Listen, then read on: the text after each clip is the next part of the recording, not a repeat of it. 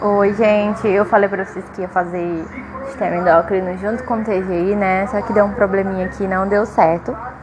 Mas eu vou fazer separado agora dessa vez, né? É, falando pra vocês de novo, eu sou a Vitória, monitora de fisiologia, né? E eu vou falar um pouquinho aqui hoje sobre o sistema endócrino. Tinha combinado com vocês de fazer na aula passada, né? Junto com, com TGI, mas não deu certo. Mas eu vou fazer separadinho aqui, tá bom? Espero que vocês gostem, tá certo? É, as funções do nosso corpo, né, é, são, são coordenadas, né, integradas pelo sistema nervoso e sistema endócrino, que é o hormonal. Né? O sistema endócrino é composto por várias glândulas que situam diferentes pontos do nosso corpo, que a gente vai conhecer mais à frente quais são. É, as glândulas endócrinas e suas funções, né? É, elas produzem e lançam é, no sangue substâncias reguladoras denominadas hormônios e estes, é, ao serem lançados no sangue, né, percorrem todo o corpo até chegar a um órgão-alvo, um órgão-alvo que no caso ele vai atuar lá, certo? Ele, e as glândulas endócrinas né, são ela a hipófise, que fica no, digamos assim, no encéfalo, a tireoide, que fica aqui próxima à região da garganta, as paratireoides que ficam perto da tireoide, né? Que também ficam localizadas na garganta, na garganta, o pâncreas, suprarrenais, né? Que ficam sob os rins, ovários e testículos e a glândula pineal, né? E além desses também tem o timo, o TGI e a placenta que também exibem atividade endócrina, né? Como vocês viram, o, o TGI ele também é secreta alguns hormônios, né? Bom, e a hipófise, né? A hipófise ela está localizada na base do cérebro, né? Uma depressão óssea, né? Que é chamada de célula topo dos ossos esfenoides. Lembrando um pouco aqui da anatomia, né? A hipófise pode ser considerada a glândula mestre. Nosso corpo ela produz vários hormônios e muitas delas é, estimulam o funcionamento de outras glândulas também, né? Como a tireoide, suprarrenal aí e as glândulas sexuais, né? Que são ovários e testículos. Ela é uma, digamos assim, chamada glândula mestre, né? Ela governa também a memória, a sabedoria, a inteligência e o pensamento, né? digamos assim. Hum... Bom, a adenohipófise ela é a parte distal, né, da hipófise, responsável por secretar ACTH, TSH, FSH, LH, ICSH, GH, PRLH. Já a neurohipófise, né, corresponde, é responsável, né, por armazenar e liberar DH e a ocitocina. Vou explicar cada hormônio para vocês entenderem um pouco o que foi que eu foi dito, né? Bom, eu vou falar um pouco aqui sobre os hormônios da adenohipófise, né? Ela sintetiza e também secreta hormônios que é, regulam é, vários é, espectros né, de atividade corporal, do crescimento e a reprodução mesmo. O HGH, é, né, o hormônio do crescimento, é, o hormônio mais abundante da adenohipófise tem função de estimular a síntese e secreção de pequenos hormônios proteicos chamados de IGFS, que ajuda a manter a massa óssea e muscular, né, e estimula a cicatrização de lesões e reparo do tecido, né e, e são controladores hipotálamicos da secreção de H, que é o hormônio do crescimento, são os que é estimulado pelo pelo hipotálamo, né, que é o GHRH que estimula o HGH e o GHIG que suprime, né? Pronto.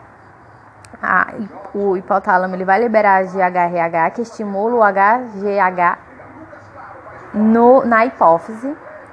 E o que é, inibe né, o hormônio do crescimento é o H, GHIH, que é o que suprime. Não sei se ficou muito confuso, né? Mas vai dar certo. Bom, e também tem, ela libera também o TSH, que é o hormônio de estimulante da tireoide, né? Ela vai liberar a estimulação e a secreção dos hormônios da tireoide pela glândula tireoide, ela libera o hormônio e o hormônio vai agir lá na tireoide, controlando a secreção do hormônio, né? E o controlador é também é liberado pela, pela, pelo hipotálamo, é o TRH, que vai estimular o TSH liberado pela adeno. Já o FSH e o LH, que é o hormônio luteinizante e o hormônio folículo estimulante, né? São liberados nas mulheres, né? Que são os, os ovários são os alvos para essa para essa para esses hormônios, os homens, né? E nos homens, só que em menor quantidade. O FSH estimula a produção de espermatozoides nos testículos e o LH estimula a secreção de testosterona.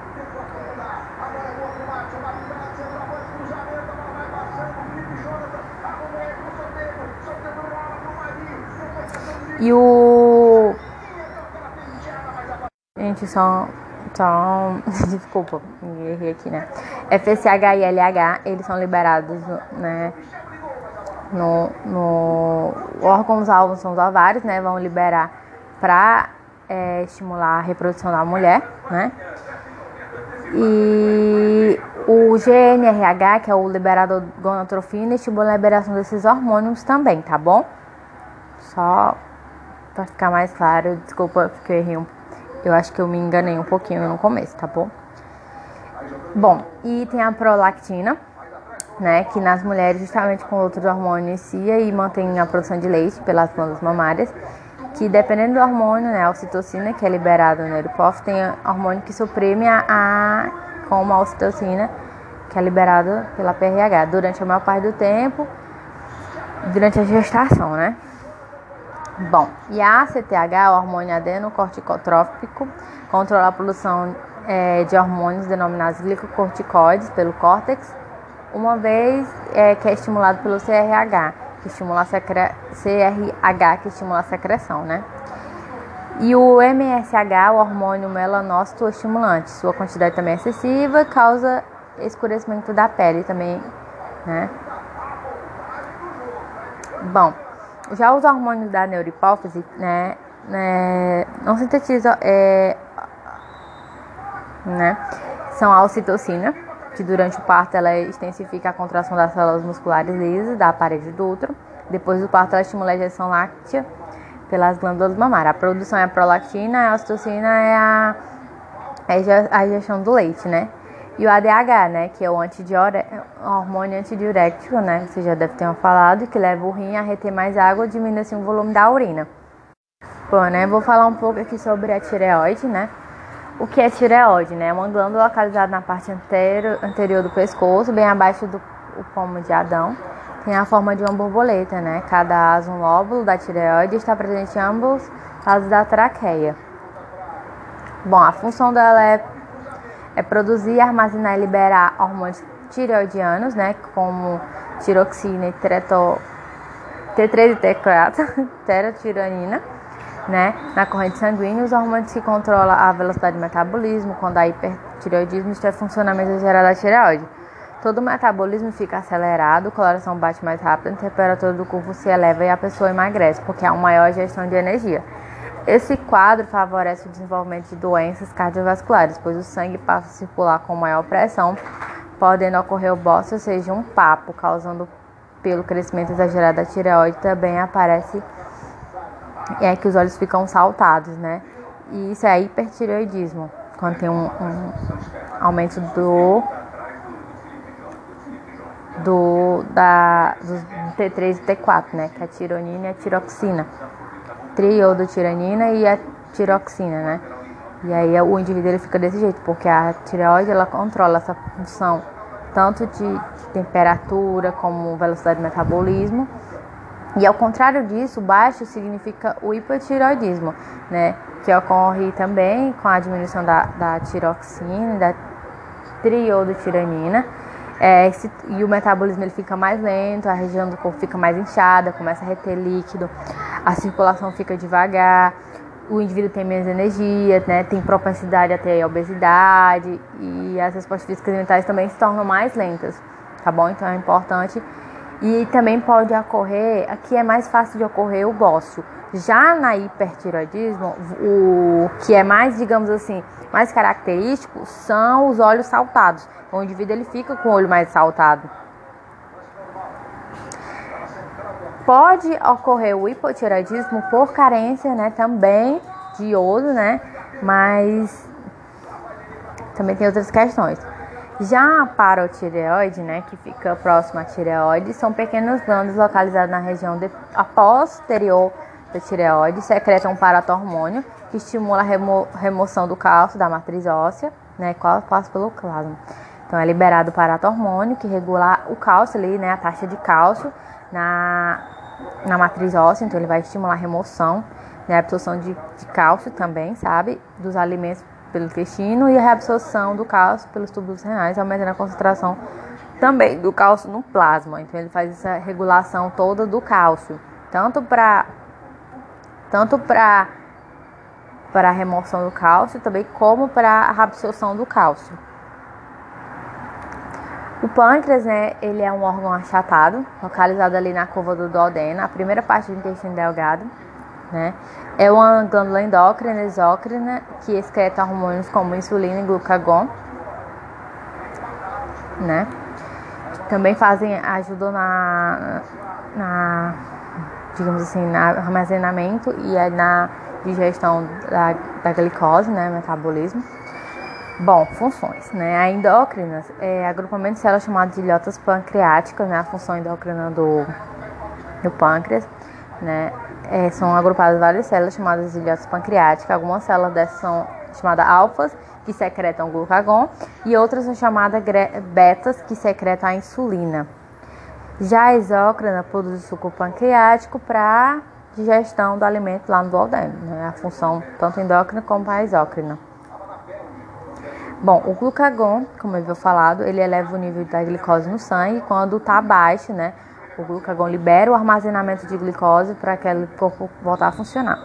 Já a insulina pega a glicose no sangue, joga para dentro da célula, né? Porque ele vai reduzir o nível de glicose no sangue quando está muito alto, né? Tá muito alto e aumenta a captação de aminoácidos pelas células. Também como a síntese de proteína, acelera a síntese de glicogênio a partir da glicose.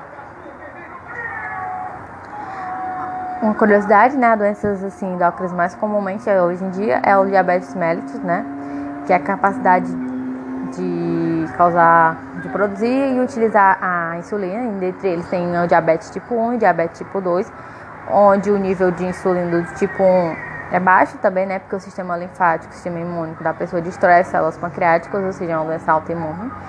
Já o diabetes tipo 2 é caracterizado por alto nível de insulina no sangue uma condição no qual o receptor de insulina não responde é, apropriadamente à insulina, ou seja, os receptores são resistentes à insulina, né?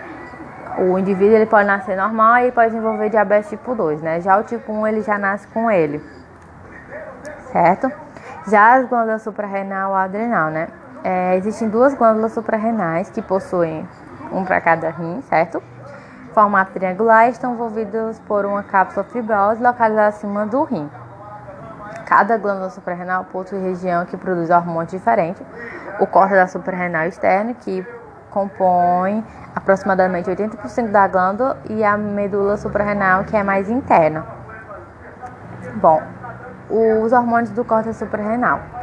O córtex suprarrenal consiste em três zonas. Cada uma delas sintetiza e secreta hormônios e esteroides diferentes. Zona externa, glomerulosa, libera hormônios chamados de minero glucocorticoides. Zona média, fasciculada, libera hormônio chamado de glicocorticoides. Zona interna, reticulada, libera os andrógenos. Bom, os minerocorticoides, né?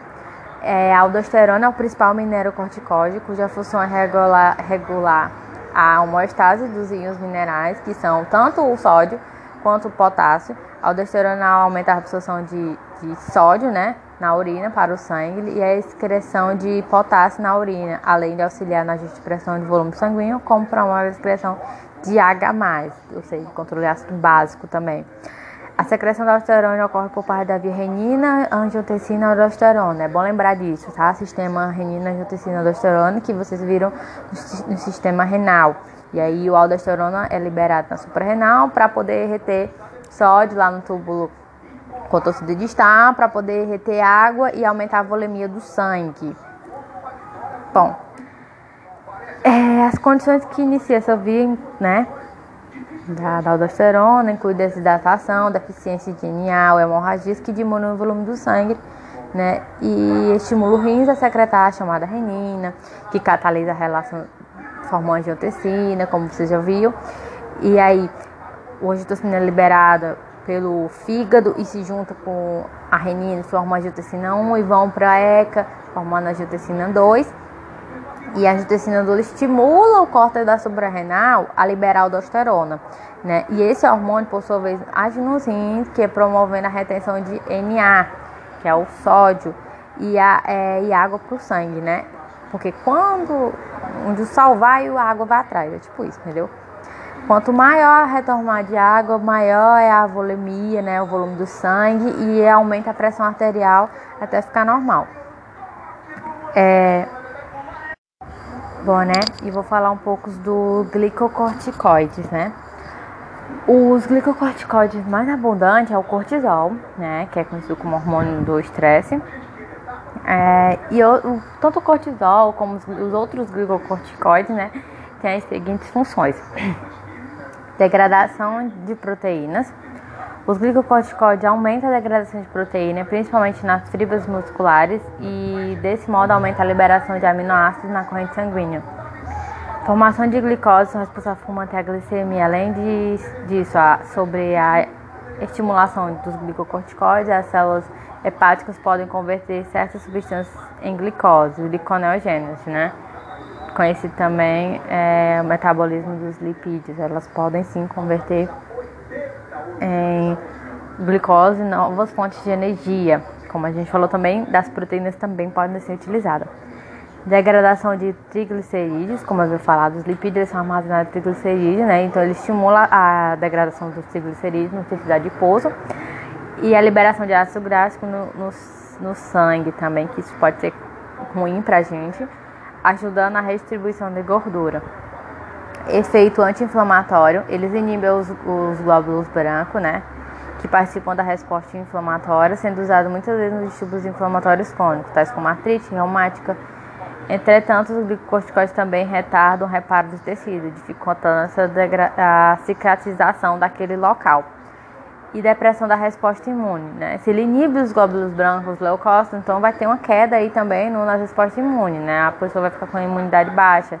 Que são as altas doses, né, tanto do glicocorticoide, deprimem a resposta imune. Por essa razão, os glicocorticoides são prescritos para os receptores de transplantes de órgão.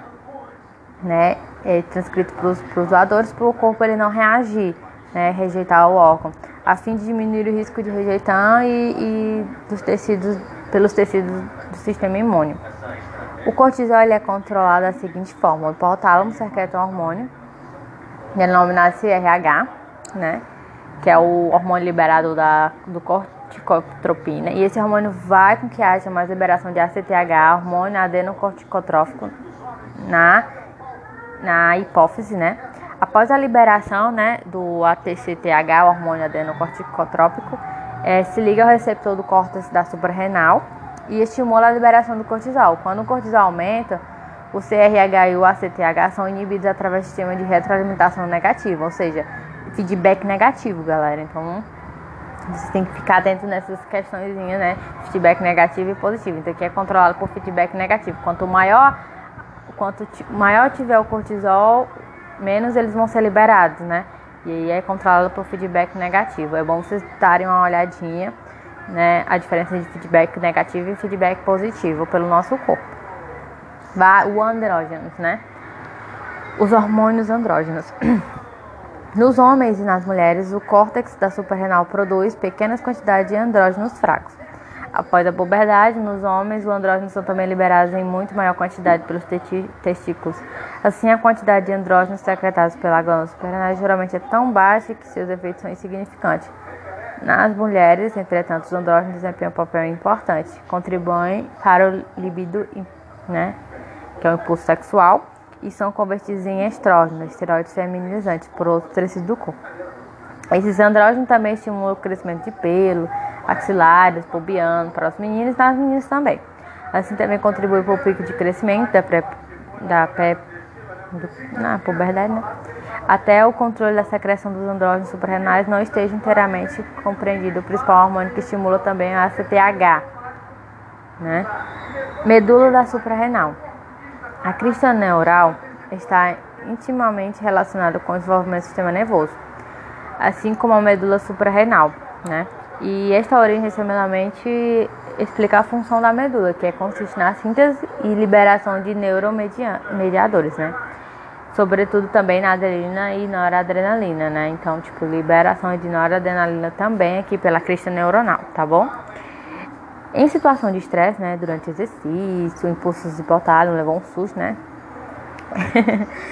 a luta e fuga, neurônios né, pré-ganglionários do simpático secretam sistema nervoso autônomo, secreta adrenalina e noradrenalina, né? Por meio da frequência cardíaca e da força de contração, a adrenalina aumenta a potência né, de bombeamento cardíaco e aumenta a pressão sanguínea. Então, a, noradrenalina e a do sistema nervoso central. É bom lembrar esses conceitos e estimula, né, é, luta e fuga, né, o estímulo luta e fuga do, do simpático, e aí tanto aumenta a frequência cardíaca, quanto é, batimento, bombeamento, aumenta a pressão, então para o indivíduo lutar e fugir, digamos assim. E eles também aumentam também o fluxo, como eu falado, é, o fluxo tanto no, na musculatura esquelética, o indivíduo correr, dilatam as vias respiratórias também, a, a contrai o, as pupilas, enfim. É, bom, os ovários, né? Vou falar um pouco aqui dos ovários. Tudo começa também lá no hipotálamo, que estimula a hipófise, né? A liberar os gonotróficos, que são o FSH e o LH, que atuam nas gônadas, que estimula a liberação dos hormônios sexuais na corrente sanguínea, né? E estão localizados na cavidade pélvica, os ovários, né? E produzem estrógeno e progesterona. E esses hormônios sexuais regulam o ciclo menstrual, mantêm a gestação, preparam a glândula para a lactação e eles também ajudam a estabelecer e a manter a, forma do corpo da corpo feminino, né? As gônadas são são órgãos que produzem ovócitos e gametas nos homens, né? O estrógeno, ele é liberado pelo folículos ovarianos, né? E é responsável pelas características femininas. É, e também pelo desenvolvimento das mamas, viu? E aumento também da intensidade de pouso, nos quadris, nas coxas, formação inicial do endométrio, no uterino, também é, é responsável dos estrógenos. Já a progesterona, ela é, são modificações orgânicas na gravidez, né? Como preparação do útero para aceitação do ovo, do ovo né? Ovócito fertilizado e das mãos para a lactação. E inibe as contrações uterinas, impedindo a expulsão do feto em desenvolvimento. Então, a progesterona ela vai impedir que a ocitocina haja na formação de contração. Então, ela vai estar né, nessa parte inibindo, impedindo a expulsão do feto, das contrações. É, o hormônio liberado das gonadotropina, do hipotálamo estimula FSH e LH. A cada mês o hormônio fôlico estimulante, que é o FSH, é, e o hormônio luteinizante desencadeia após a ovulação o LH secreta prolactina junto com os hormônios que iniciam a produção de leite nas glândulas mamárias. Dependendo do hormônio, a ocitocina libera o neurohipófise. Bom, já nos testículos, é, ele se aloja dentro do escroto e produz testosterona. Bom, a testosterona é o, o, é, regula a produção de espermatozoide, né, que é os gametas, e estimula o desenvolvimento e a manutenção das características masculinas, né, e também promove o crescimento dos testículos. FSH estimula a produção de esperma e o LH estimula a secreção. Alguns também atletas usam anabolizantes que também são similares à testosterona para aumentar também a massa muscular. É muito importante. A glândula pineal, que libera também a melatonina, que, que regula, né? A melatonina, né? Que só de curiosidade durante o sono. E aí, pela manhã é secretado o cortisol, que ele é como se fosse o hormônio despertador para a gente acordar, né? Então, é por isso que é bom manter o nosso sono legal à noite, porque alguns hormônios atuam durante o sono, como por exemplo melanina, melatonina, desculpa, é, e também o GH também. Gente, foi isso sobre hormônios. Espero que vocês tenham gostado, certo? Tentei resumir bastante, né? Um resumo assim. espero que vocês tenham gostado. Espero que tenha ficado claro, né, pra vocês. Fiquei um pouquinho nervosa, mas acho que deu pra passar muito bem a mensagem, tá bom? Um beijo, até a próxima aula, certo?